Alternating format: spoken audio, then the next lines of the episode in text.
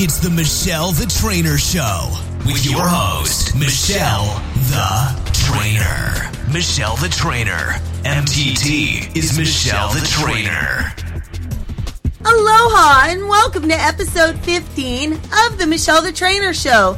Today's very special guest star is Andy Cahan, C A H A N. He is probably one of the most famous musicians you have never heard of as a musical director and keyboard player for the Turtles. You know that song Happy Together?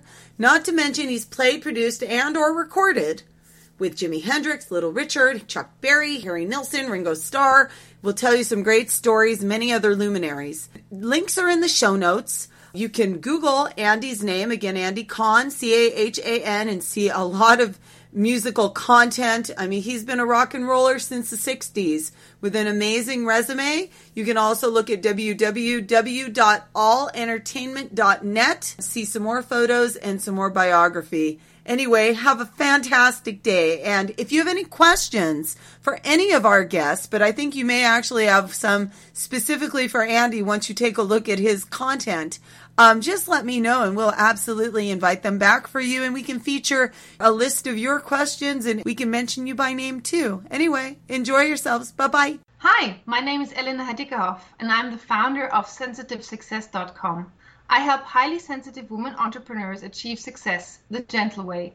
You're listening to the Michelle the Trainer Show. Good morning and welcome to the Michelle the Trainer Show. Today's very special guest star is Andy. He is the most famous musician we have never heard of but he has played. I'm just going to let him tell us everything. Andy, welcome. Good morning. Tell us everything. Good morning, Michelle. I'm very, very excited and thrilled to be on your show. This is going to be a heck of a lot of fun. I think we're going to know each other for a very long time.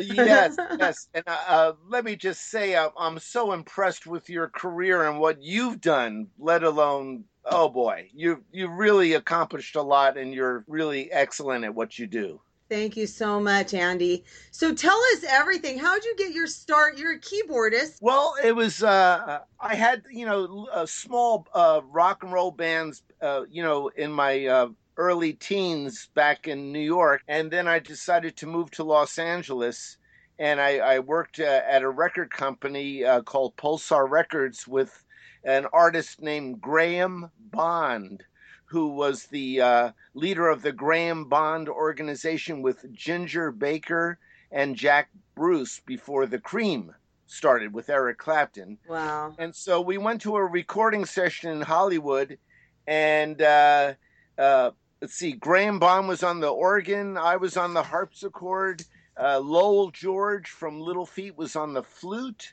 Jack Casady, the bass player from the Jefferson Airplane, was on bass. Uh, Mitch Mitchell was on drums, and then uh, Jimi Hendrix walks in with two blonde chicks, one holding his guitar and one holding his amp. And he sat down right next to me, and we jammed in the key of A for about two hours. wow. So that's that's one week after I moved to LA. Is in the studio with Jimi Hendrix. Where'd you move from? What's that? Oh, uh, New New Rochelle, New York. Wow. Yeah. And then uh, after that, uh, uh, a week later, uh, uh, Graham calls me up and he says, Buddy Miles needs a drummer. He's playing Del Mar Racetrack. Do you know of any good drummers? And I said, Yeah, I play drums. He says, Oh, okay.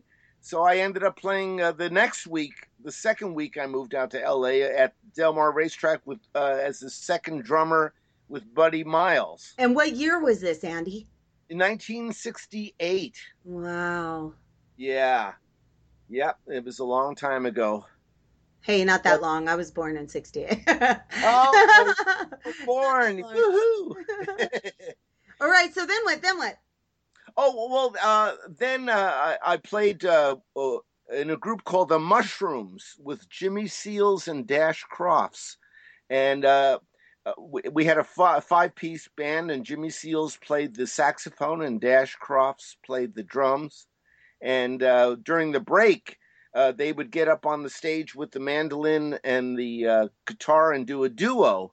And they were trying to think of a name for the duo. Uh, since they belong to the Baha'i religion, they were thinking of calling the group Baha'u'llah, which is the leader of the Baha'i faith. And I says, dude, why don't you just call it, you know, Seals and Croft, you know, like Abbott and Costello and Lewis Yeah. and Martin and, you know, uh, Laurel and Hardy. Call it Seals and Croft. So I'm actually the guy who thought of the name Seals and Croft. that is so cool. So where did so you guys just gigged? You did you have to practice anywhere? Because I know like today it's pretty hard if you have a saxophone to try and you know practice in your apartment with people next door. Where did all the where did all the action and practicing, or did it just all take place like real time live on stage? Yeah, we, we did have rehearsals at a place called Stronghold Studios in uh, in the Valley, but uh, uh, yeah, we rehearsed and played the gigs, and that was a lot of fun. But uh, maybe I should tell you some really really great stories, uh, like when I was the music director for the uh, Grammys in 1973. Uh, I was the music director for Little Richard and Chuck Berry uh, when Stevie Wonder won his Grammy for "You Are the Sunshine of My Life." And what year was that? That's Uh, amazing. that's '73. wow. So not And only at the Grammys, but you're the actual music director for the Grammys. Yeah, and and of course the whole reason I became a musician was the Beatles, and the Beatles idolized Little Richard and Chuck Berry. So Sure. it was like a full circle. There I was, uh, the three of us in this tiny little room in the back uh, with a little upright piano uh, rehearsing the show. It was just Little Richard, Chuck Berry, and me, just the three of us. So that was like totally amazing. Yeah, I'm going to put the link to your pictures in the show notes. Yeah, that's totally amazing. Yeah, that was really awesome. And I toured Australia with Little Richard, and uh, uh, we also did the American Bandstand 20th anniversary special and all kinds of cool stuff. So that was one really good moment. I'll, I'll give you another good one. Uh, here comes uh, Harry Nilsson, who I met through working with the Turtles. Harry and I became very, very good friends, and he would always take me to uh, over to all these celebrities' houses. Uh, we he took me over to Timothy Leary's house. Harry. Nilsson has such an amazing. Um, I ran into Harry Nilsson because as a as a little kid, they had the me and my arrow was actually a television commercial jingle for um, I don't remember the car manufacturer, but for uh, you know the the car called the Arrow.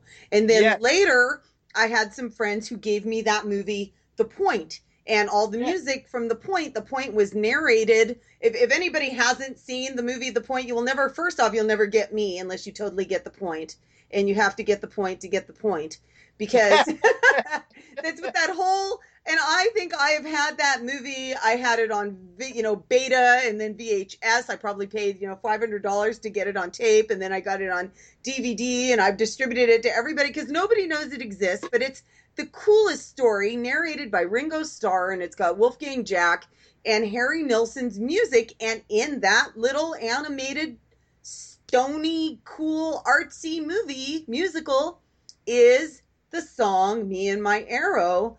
uh, with the main character in the in the cartoon.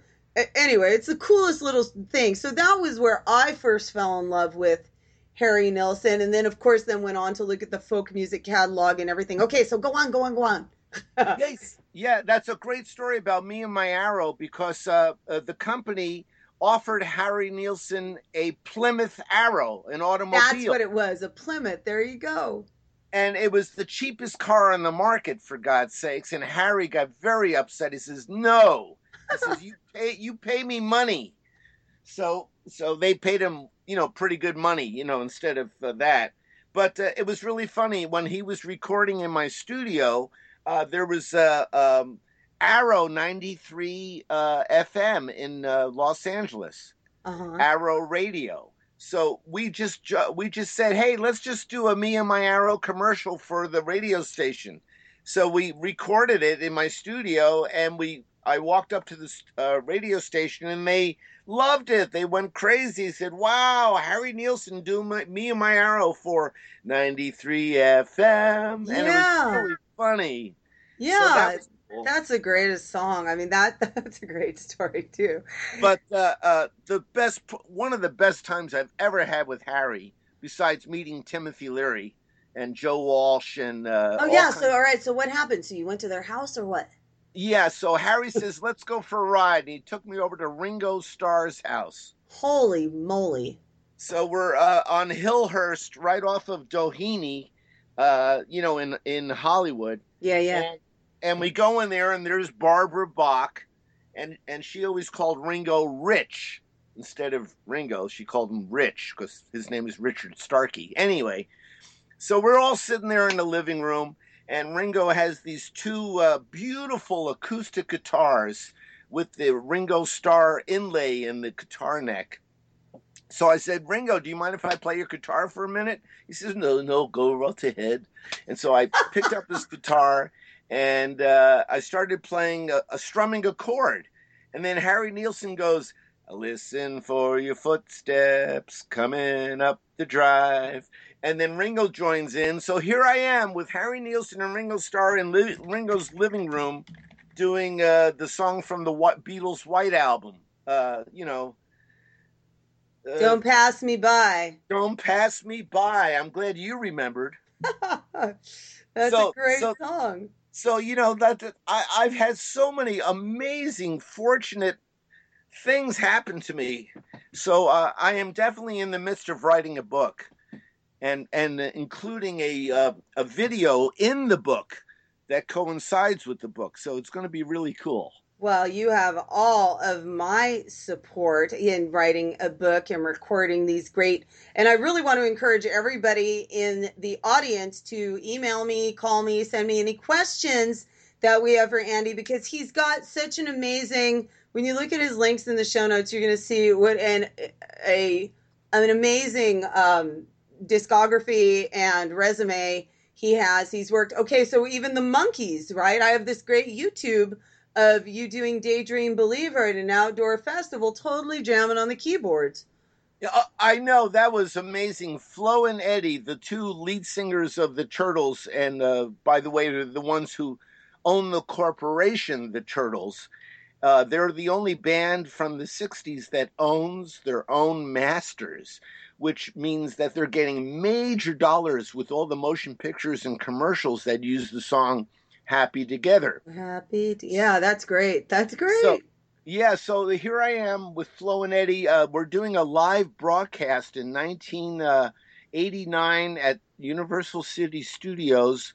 It was called the Clarence Clemons Alice Cooper Oktoberfest. Whoa. And they had about 40 radio stations on the uh, lot at the amphitheater in tents.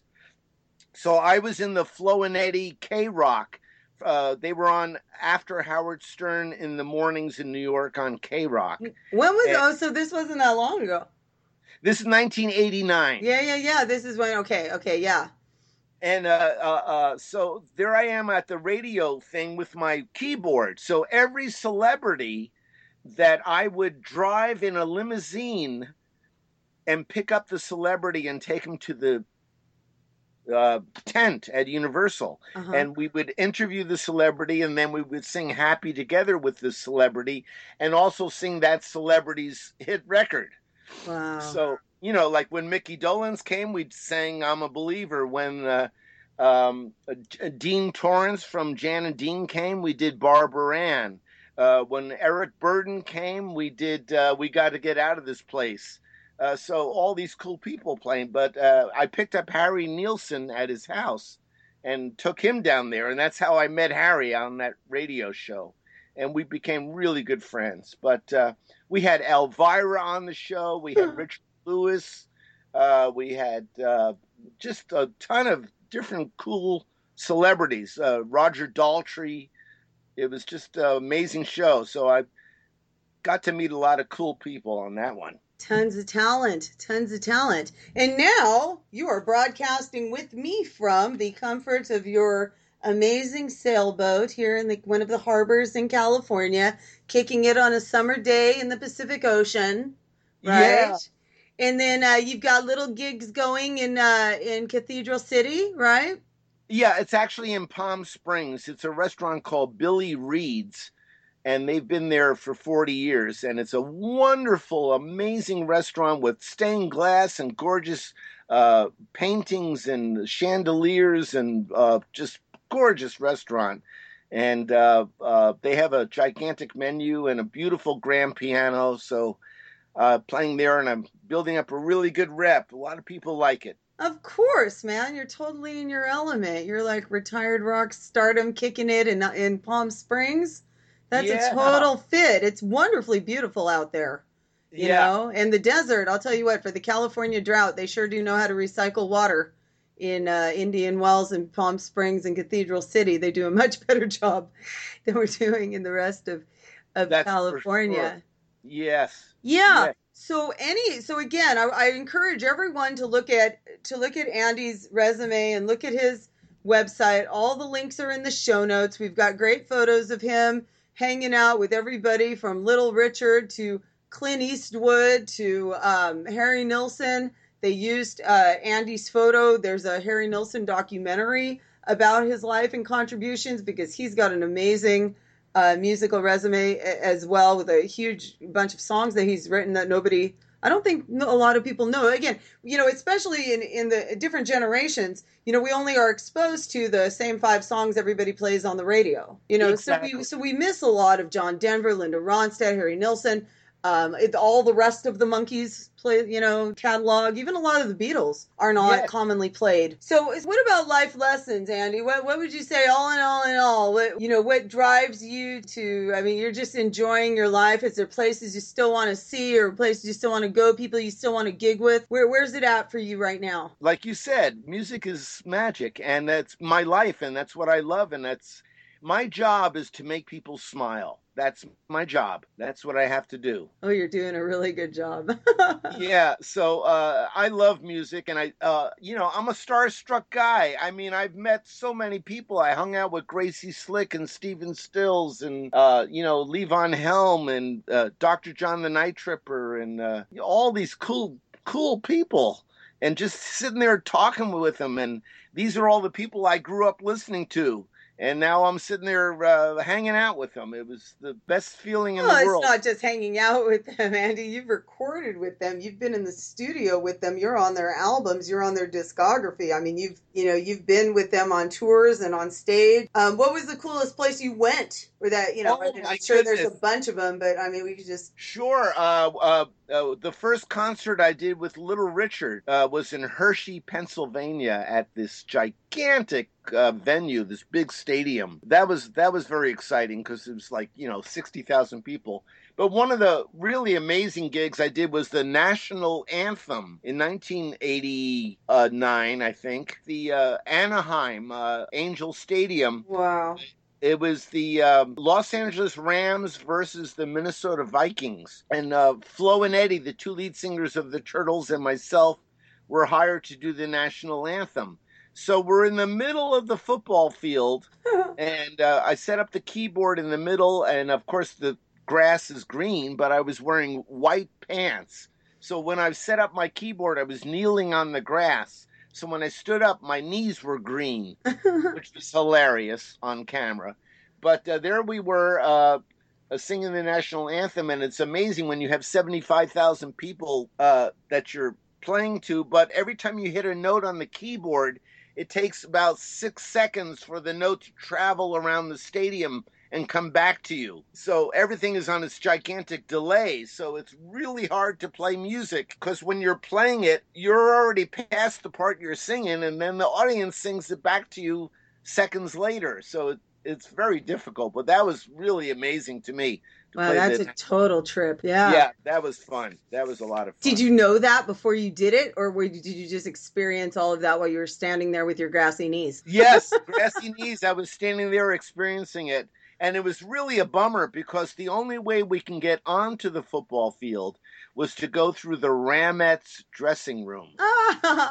And of course, they were all taking their showers and all running around with their towels on. And it was a bummer. I, I really, yeah, it was tough. terrible. Just terrible. horrible. yeah. But uh, yeah, there's uh, been a lot of wonderful moments, and I'm very grateful. That's my key word here is grateful. That's wonderful and a wonderful Yeah. reminder to all of us. And I am so grateful that I met you. I want to give a shout out to our common friend, Pam Hawley, who's a friend of mine from Topanga Canyon. Um, Yes. Hey, what about the snarfle? Tell me about the snarfle. Okay, well, uh, when when my kids were growing up, uh, we used to uh, make up all these words: uh, snarfle, flarfle, kabligi, and all these stupid words. We make like words. laugh. We need more words. Okay. Yeah, so uh, I actually looked up snarfle in the dictionary, and it is uh, a dog. When a dog is growling and snarling, that's called a snarfle.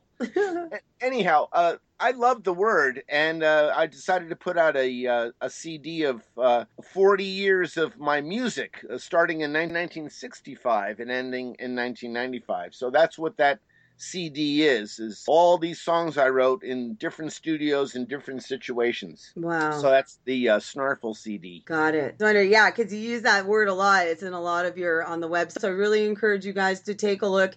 You can just even put Andy's name into YouTube or Google Andy C A H A N and see just what an amazing uh, the photos, the videos, the songs. You're gonna see stuff in there. Songs that you maybe you forgot about, bands that you know you haven't heard the name in a while, but you totally remember what they've played and again even all the harry nilsson memories are fantastic for me and i, I think we should even we should uh, get together one-on-one and, and work more on that Sure. you know so Yeah. have a really great day andy and i want to thank you so much Oh well, I'm I'm very honored and pleasured. I'm just really happy to be on your show. all right thanks so much andy have a great day You too. Take care. Bye Okay, bye. Find us at M-I-C-H-E-L-E E, thetrainer.com. Read Michelle's blog posts at engineeringwellness.com. At M-I-C-H-E-L-E E trainer on Twitter.